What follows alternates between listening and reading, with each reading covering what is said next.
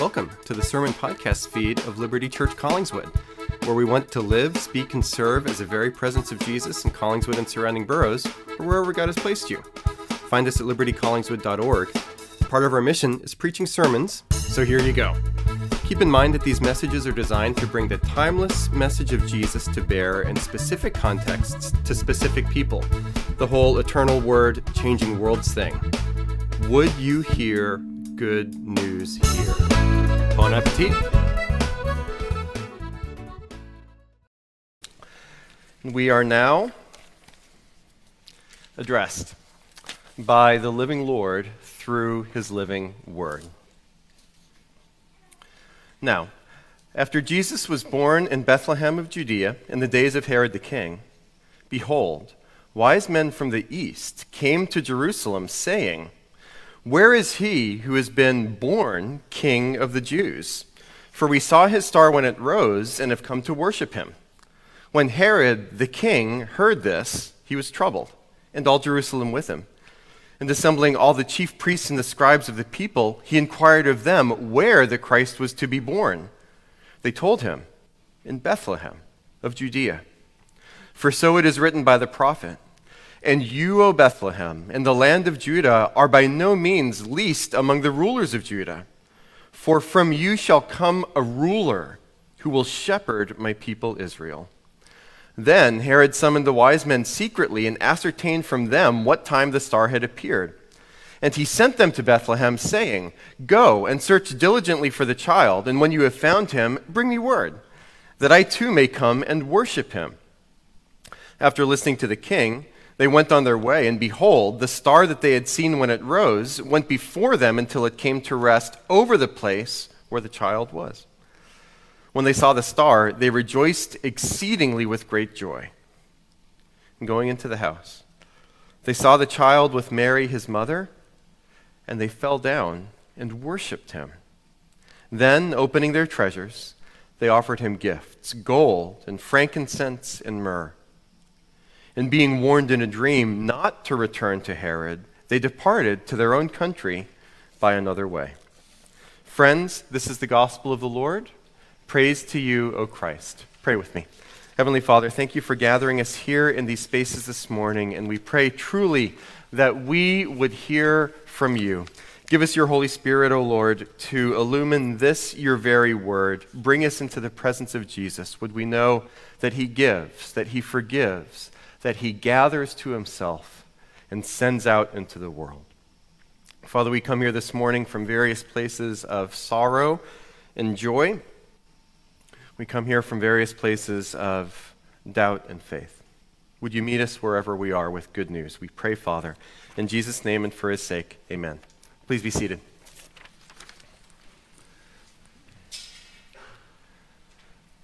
All through growing up for me, my favorite teacher was also my most strict. A couple of you have heard me talk before about Mr. Drago. Here we go again. Mr. Drago taught me Latin in seventh grade, Mr. Drago taught me Latin in eighth grade. Mr. Drago taught me Latin in ninth grade. Mr. Drago taught me Latin in 10th grade. Mr. Drago taught me Latin in 11th grade.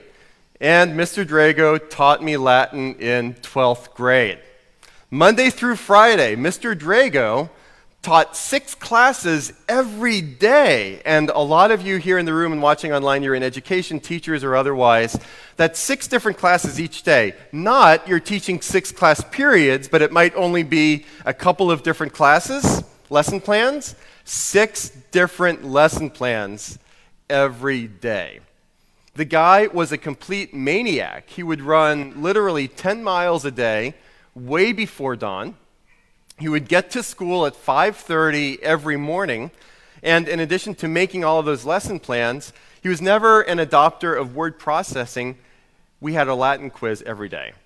7th, 8th, 9th, 10th, 11th, 12th grade, I had a Latin quiz every day. And to this day, I have nightmares or dreams when somewhere in my dream I think to myself, I can't believe it. I haven't studied for my Latin quiz today yet. How did I forget again? I had one job one job only to study for Latin, and I blew it. So Mr. Drago would hand write six quizzes every day. Xerox them, hand grade and record six quizzes every day.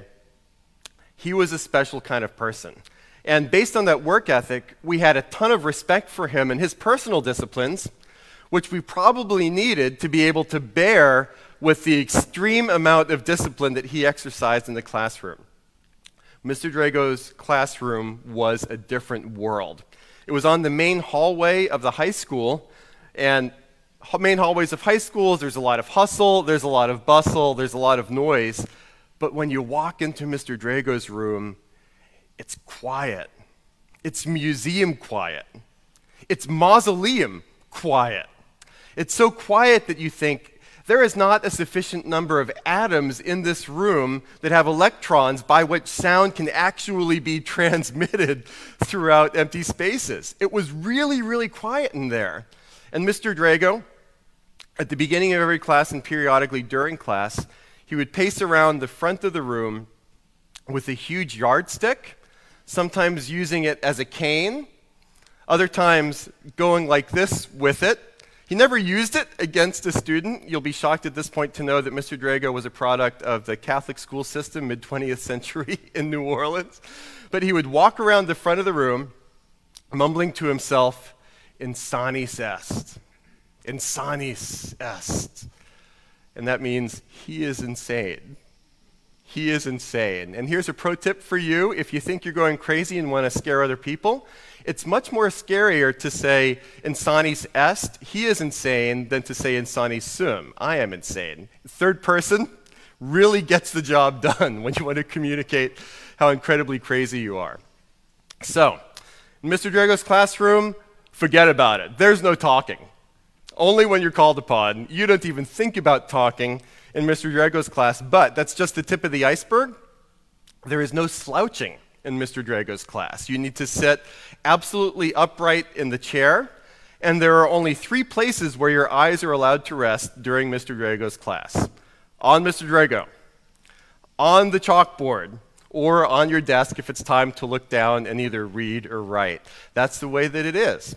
And if you mess up in any of these ways, you have to serve detention. Our school had a detention system where school ended at 3:30 every day. 3:35 sharp is detention. When you go to the detention room, have to turn your desk around. It doesn't matter if you have after-school sports, doesn't matter if your parents are picking you up.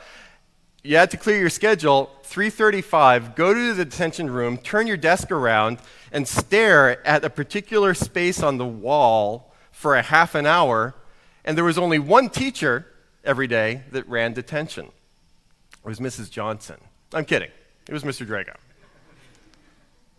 The guy was a piece of work. But there was one deviation every couple of weeks in class when things were not quite the regular routine.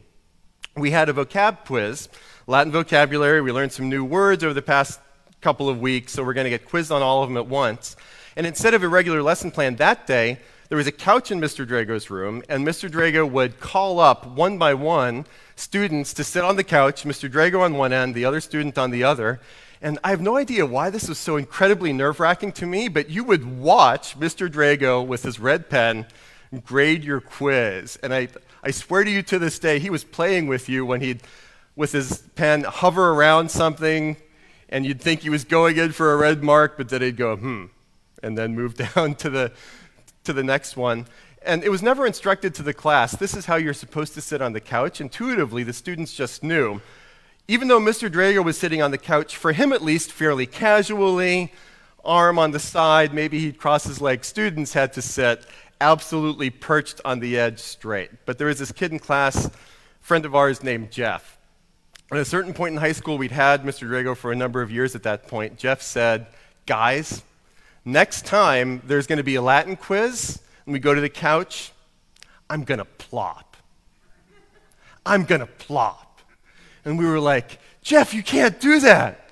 Don't do it, Jeff. Mr. Drago's going to kill you if you just plop and lounge around on that couch. It's going to be Mr. Drago in the classroom with the yardstick. You're not going to make it out of here alive. But then Jeff would turn around and say, yeah, on second thought, I'm not going to plop. But we are like, Jeff, you've got to plop. Do it, man. Do it. It's going to be great. So finally, vocab quiz came.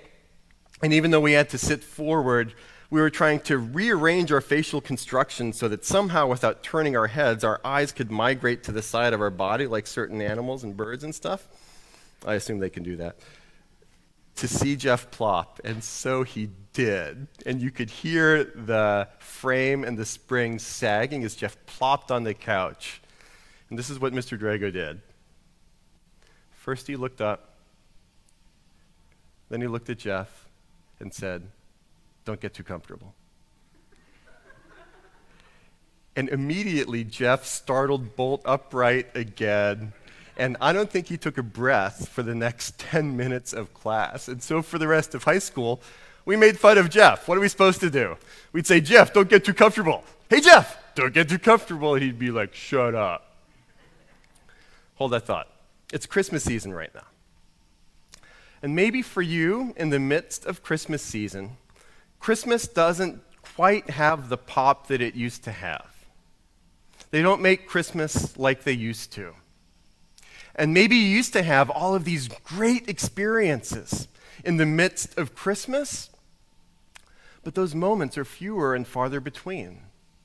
And sure, there's a lump of coal that COVID has given us again this year, but maybe it's more than that at the same time when we used to have these moments at some point or another during Christmas when the world seems right and we know our place in it. And we have these brief glimmers of touchdown Christmas. But it seems not to be happening anymore. Here is the thesis statement for this Sunday. Maybe you're getting too comfortable with Christmas. Maybe for us, part of the message of Christmas, of this Advent season, should be don't get too comfortable. Maybe actually we should sit up a little bit straighter. And if you're a follower of Jesus and you're drifting a little bit, just kind of floating along, maybe you should zero in and press a little bit more into the reality of this season. Maybe you're somebody that's skeptical of spiritual realities or seeking. Could this be true for me? All of this stuff that I've heard as white noise for so many years about the church and Advent and Jesus, maybe it's true. Maybe it's real. Might you press into the source of this season? We have here this morning in the verses that I just read the visit of the wise men, the visit of the magi to the child Jesus. And to me, one of the primary upshot questions of this passage for us is Are you getting too comfortable? Are we getting too comfortable? This is such a familiar passage, whether you grew up in the church or not, by and large. But there are some surprises here. Don't get too comfortable with this story because if you do, we'll actually miss the comfort of what this season is supposed to be all about. And we'll miss Jesus' mission too. So, three parts for the rest of the sermon. Don't get too comfortable with Jesus, the surprising king. We'll go in three parts. We'll talk about the story, we'll talk about the surprises that we find here, and then we'll talk about the summons. So, the story, the surprises, and the summons. The Christmas story continues. Last week, Eric Mitchell preached from the end of Matthew chapter 1. Jesus has been born, and time passes. And we meet a couple of new characters here for this scene to fill out the cast, to fill out the story. Verse 1. Now, Jesus, after he was born in Bethlehem of Judea, in the days of Herod, this is the first time we meet Herod the king, Herod the Great, behold, wise men from the east came to Jerusalem. Another upshot question. Throughout this passage, who is the true king? Who's the true king? Is it the wise men? Is it Herod? Or is it Jesus? And here's a spoiler alert it's not the wise men, Spoiler alert again, they're not even kings. Okay? Over the years, biblical archaeology and scholarship over the centuries has gotten better. These wise men, these magi coming from the east, we will sing sometimes, We Three Kings of Orient are. It's a great song, keep singing it, but they weren't kings. So, who is the true king here? Will the true king stand up? Probably not these wise men, magi, what they were instead from east, from Persia, from Babylon. They were elite astrologers. So, astrology, whether then or now, Study non scientifically of the stars, astro starology, word or message, looking up to the celestial bodies. Zodiac is another form of astrology to see what the heavens have for us. And they were also elites, they were leaders, they had a lot of money and resources to take this caravan all the way to Jerusalem and beyond, but they probably aren't the kings. The real competition of crowns, the Game of Thrones, if you will, is between Jesus and Herod. And Matthew intentionally, I believe, sets it up.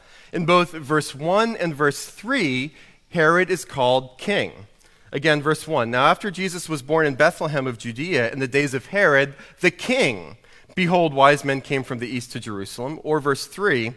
When Herod, not just Herod, but again, so you get the message, Herod the king heard this, he was troubled, and all Jerusalem with him. But look at what is sandwiched in here in verse 2. The Magi ask, Where is he who has been born king of the Jews? For we saw his star when it rose and have come to worship him.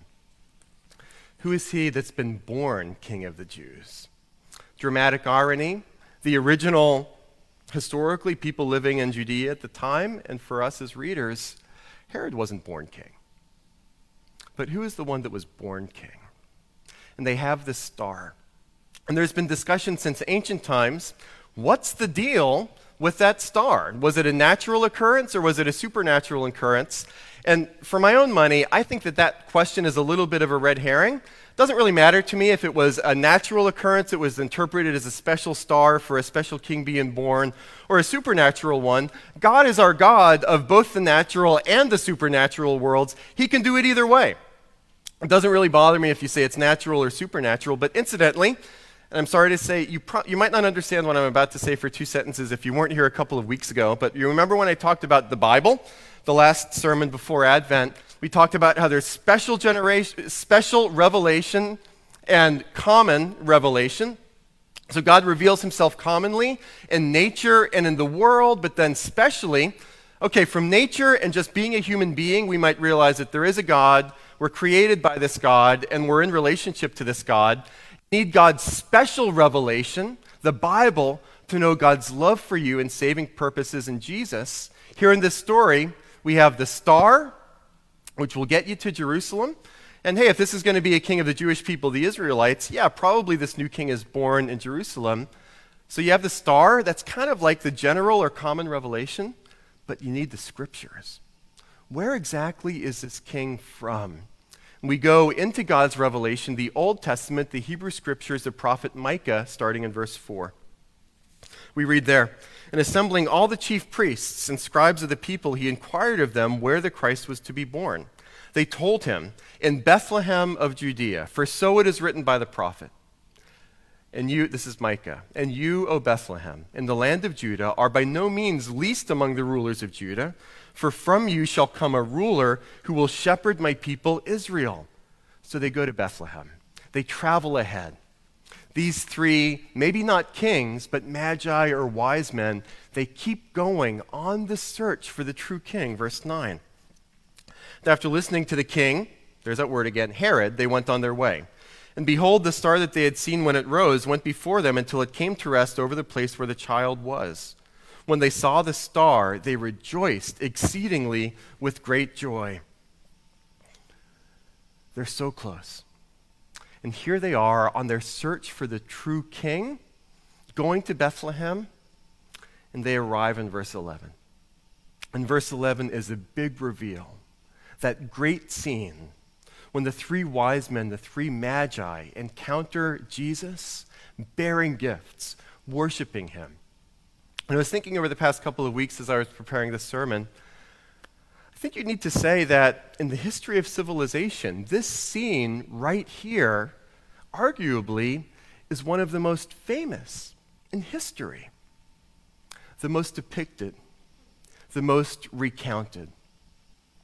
In our literature, in our art, in our film, in our song, in our statuary. It might not have happened exactly how the popular picture portrays it, and far be it from me to inadvertently turn your manger mania into major hysteria. But here we go. Jesus probably wasn't a baby. He's probably a little bit older by this point. They weren't kings, they were magi or wise men.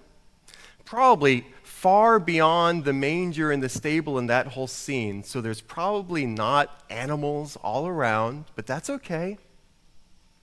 And yet, I'll read verse 11 again and allow yourself to linger and imagine yourself with the Magi. And going into the house, they saw the child Mary with his mother, and they fell down and worshiped him. Then, opening their treasures, they offered him gifts gold and frankincense and myrrh.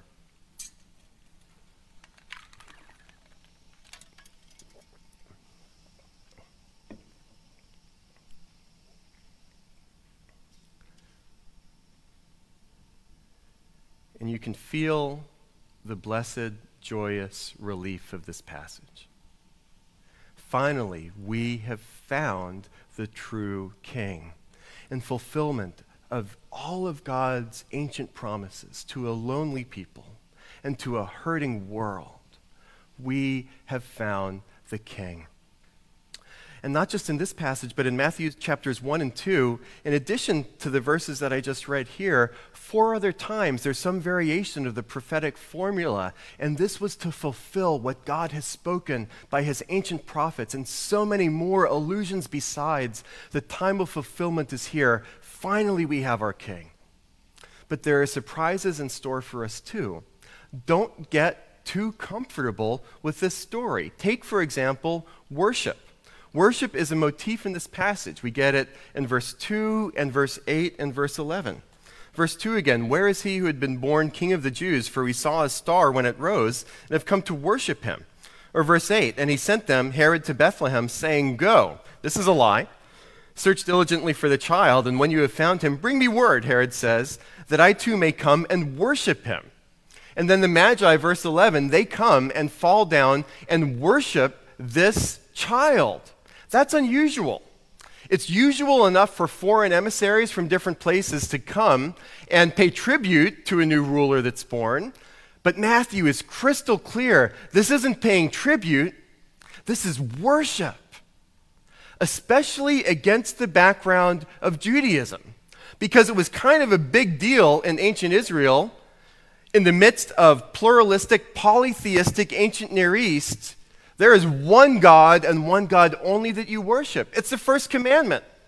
I am the Lord your God that brought you out of Egypt. You shall have no other gods before me. Or later on, Moses says in the book of Deuteronomy, Hear, O Israel, the Lord our God, the Lord is one. And you shall love the Lord your God with all your heart and with all your soul and with all your might. Don't divide your heart between different worships.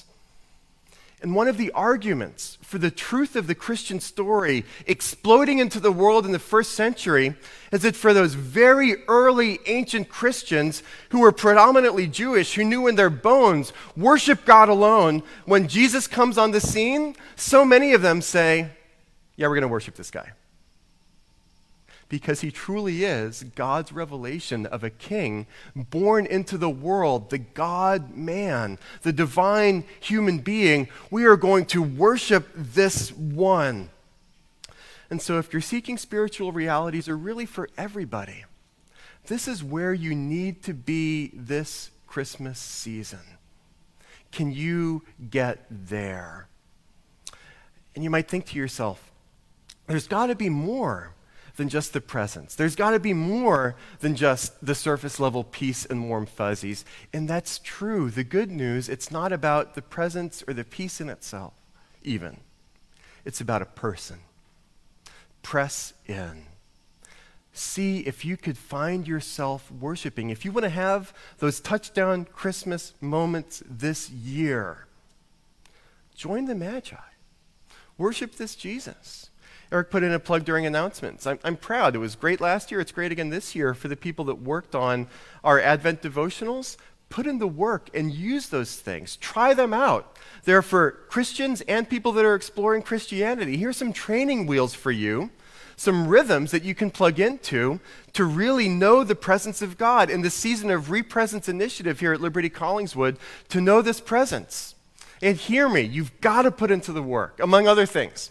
2021, the year of putting in the work.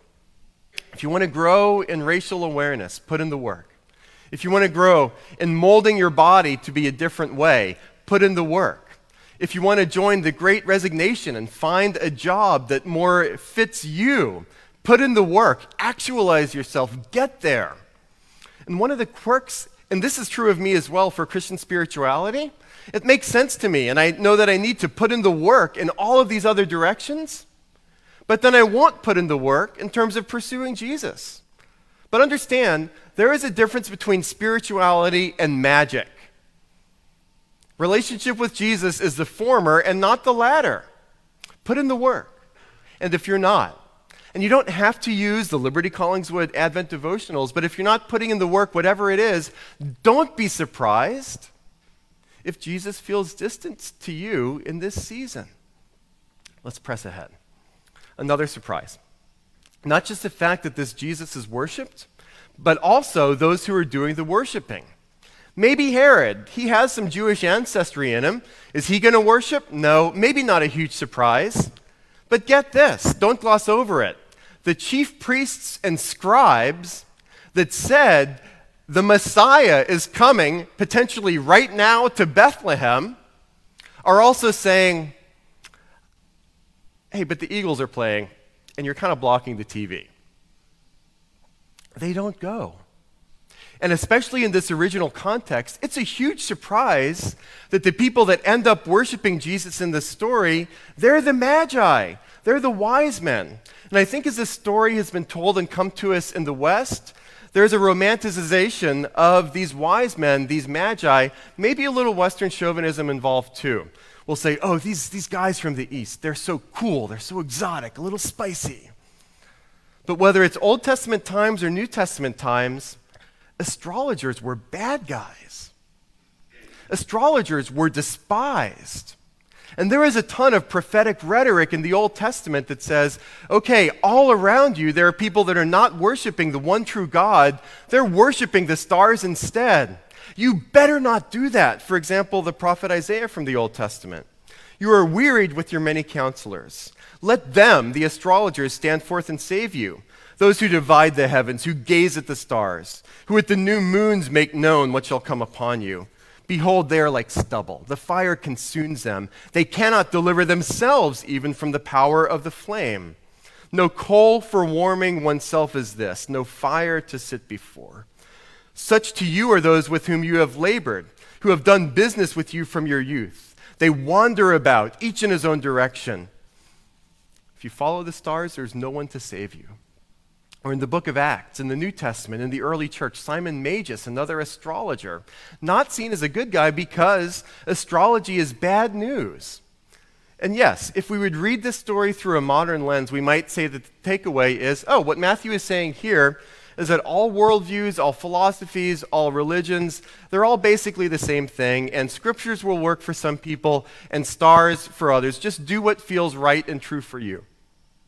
I don't believe that's what Matthew would say the writer of this gospel. I think he would say instead, don't follow, not condoning astrology, don't follow the Magi's methods, but follow the Magi's Messiah. Get to where they're going. And the surprise here at this point, don't get too comfortable, is that the people that are worshiping Jesus here are the bad guys, the sinners, the messy people. Jesus has a messy family. We talked about that a couple weeks ago from the genealogy, which to us is a summons. Because isn't it true that in our own heart of hearts, we have people, groups of people in our minds, when we think about them, they're unworthy. They're the bad people. Whether it's for political reasons, whether it's for religious reasons or religious beliefs or religious practices. Maybe it's for racial and ethnic reasons. Maybe it's for educational reasons. Maybe it's for vocational reasons. Maybe it's for environmental choices reasons. And on down the line, those are the bad people. And you know what? I am better. But here is the twist of the good news of Jesus Christ, crucified and resurrected for us. That Jesus looks at the people that you say, those are the bad people, those are the unworthy people, those are the undeserving people. And Jesus says to them, These are my people. These are my people. St. Augustine, a fourth century church leader, said this about the Christmas story Jesus then was manifested neither to the learned nor the righteous for ignorance belongs to the shepherds of Luke, that's Luke's Christmas story, and impiety to the idolatrous magi of Matthew. But this is Jesus' people. And Christmas is absolutely savage in showing forth here are the haves and here are the have nots.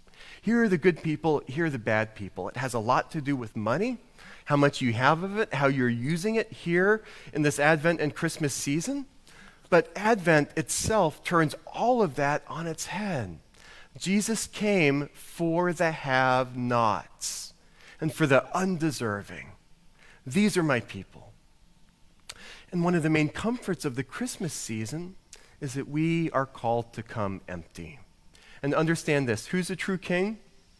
Herod or Jesus? Jesus is the king that gives, and Herod is the king that takes. Jesus is the king that gives, and Herod is the king that takes. Herod is going to take and take and take and take. We'll see more about Herod and just how paranoid and bloodthirsty he is next week. Herod is the king that takes. He wants to kill Jesus. He's frustrated in this story. The story ends, verse 12. And being warned in a dream not to return to Herod, who wanted to kill Jesus, they departed to their own country by another way. And Herod, we'll see, says, well, let's just kill all the kids as much as we're able and see if we can catch that king in this massacre, in this genocide of small kids. This Herod is frustrated in trying to kill Jesus, but there will be another. A descendant of this Herod, Herod Antipas, who works with Pontius Pilate, who works with the Israelite elite of the time, the chief priests and the scribes and the Sanhedrin, and they're going to make good and sure that Jesus is crucified, died, and buried. They're going to make sure that happens. And as Jesus here is worshiped as king, towards the cross, Jesus will wear a crown of thorns. And as light, beautiful, beatific, shines down in Bethlehem here, darkness covers the face of the earth from the sixth hour to the ninth hour on the cross. Yet similarly, as outsiders, Gentiles, worship Jesus here, after Jesus dies on the cross, a Roman centurion, another Gentile, says, Truly, surely, this was the Son of God. And this Jesus died and rose again to pay the penalty for our sin, to conquer sin and death on the devil on the cross, to give and forgive and gather. To give. Here is my life, myself, my presence, my future, my forgiveness, my life. Here is a new family. Be gathered here and be sent into the world as agents of my peace. And Jesus gives, Herod takes. Name your Herods. What are your idols in this holiday season? What's keeping you up at night? What's driving you crazy? What's making you jealous? What's making you angry? Those are your Herods, those are your idols, and they are going to keep taking from you. Maybe you have certain expectations for the holiday season. I need to measure up. I need to perform. I need to end the year in a certain way. These are lies that you have to measure up and perform. And even performing apart from the Christmas season, if you perform and identify and try to make this perfect, whether it's political right or political left, seeming person that has it all figured out, at the end of the day, I believe that's going to be exhausting because it's still performing in the language and worldview of the scriptures. It might seem very new, but it's the same old works righteousness at the end of the day. Come to Jesus instead and receive an identity. Receive Jesus' performance and work on your behalf. And this is where we'll wrap up. Be a builder in Jesus' messy family. Be a builder in Jesus' messy family. Buy less, give more. How? Bunker less, bridge more. How? Buy less, give more. Talked about that a couple weeks ago. Spend less on yourself, give more money to other people. By which I mean, spend less on yourself and give more money to other people. And very intentionally, we have give you opportunities to do that. Eric gave those opportunities during announcements to give towards other people. Think about how you might do it. It would actually be a great spiritual exercise to go through, whether yourself or in a family context or whatever, and say, if I'm not generous and I don't give to other people, my Christmas should, could look like this. But because I'm giving and being generous to other people, my Christmas is lowered and looks like this instead. That's a good spiritual discipline. And bunker less and bridge more. How? To me, one of the unspoken centripetal forces of Christmas is you just hunker down. You run back to your tribe. You run back to your family. You batten down the hatches so that you can have your own people, however you define that, for a little Christmas joy and Christmas cheer. Be a bridge instead. Be a bridge instead. How? Maybe that means in family situations where family comes closer during the Christmas season, you're a bridge. You're a person of peace. You're not just going to go back to your corner. You're not just going to flame throw across the aisle, but you'll be a person of peace. Maybe you're at a Christmas party and there's somebody at the Christmas party who's different, whether ethnically or otherwise, from everybody else at the party, who's not fitting in. You're going to go build a bridge with them. We talked about gender identification a month ago. Maybe somebody that does gender identification dinner, differently than you. You're going to build a bridge. You're going to be a person of peace. And yes, relationships aren't forged and forwarded all within the space of a couple of weeks of the Advent season, but take some steps, build some bridges, and you'll find this final surprise if on purpose you make yourself less comfortable, you don't get too comfortable with the Christmas story, you make yourself less comfortable than you otherwise would be, and you'll find, wow, Jesus is really making a difference in my life. Wow, I really am more selfish than I realize, more conceited, more stuck up, more bunkering, more buying for myself. I need this Jesus more than I realized and I'm finding more comfort in Him, the newborn and still King. In the name of the Father, and of the Son, and of the Holy Spirit. Amen. Hey, could that have been the best sermon ever? Eh, the odds are strongly not in its favor. Still, thanks for listening, and be sure to rate, review, and subscribe. You can also check out our version of a preaching after party, the Post Sunday Blues, a preaching post mortem on the same podcast feed where you can go backstage with the sermon. Live, speak, and serve at you later.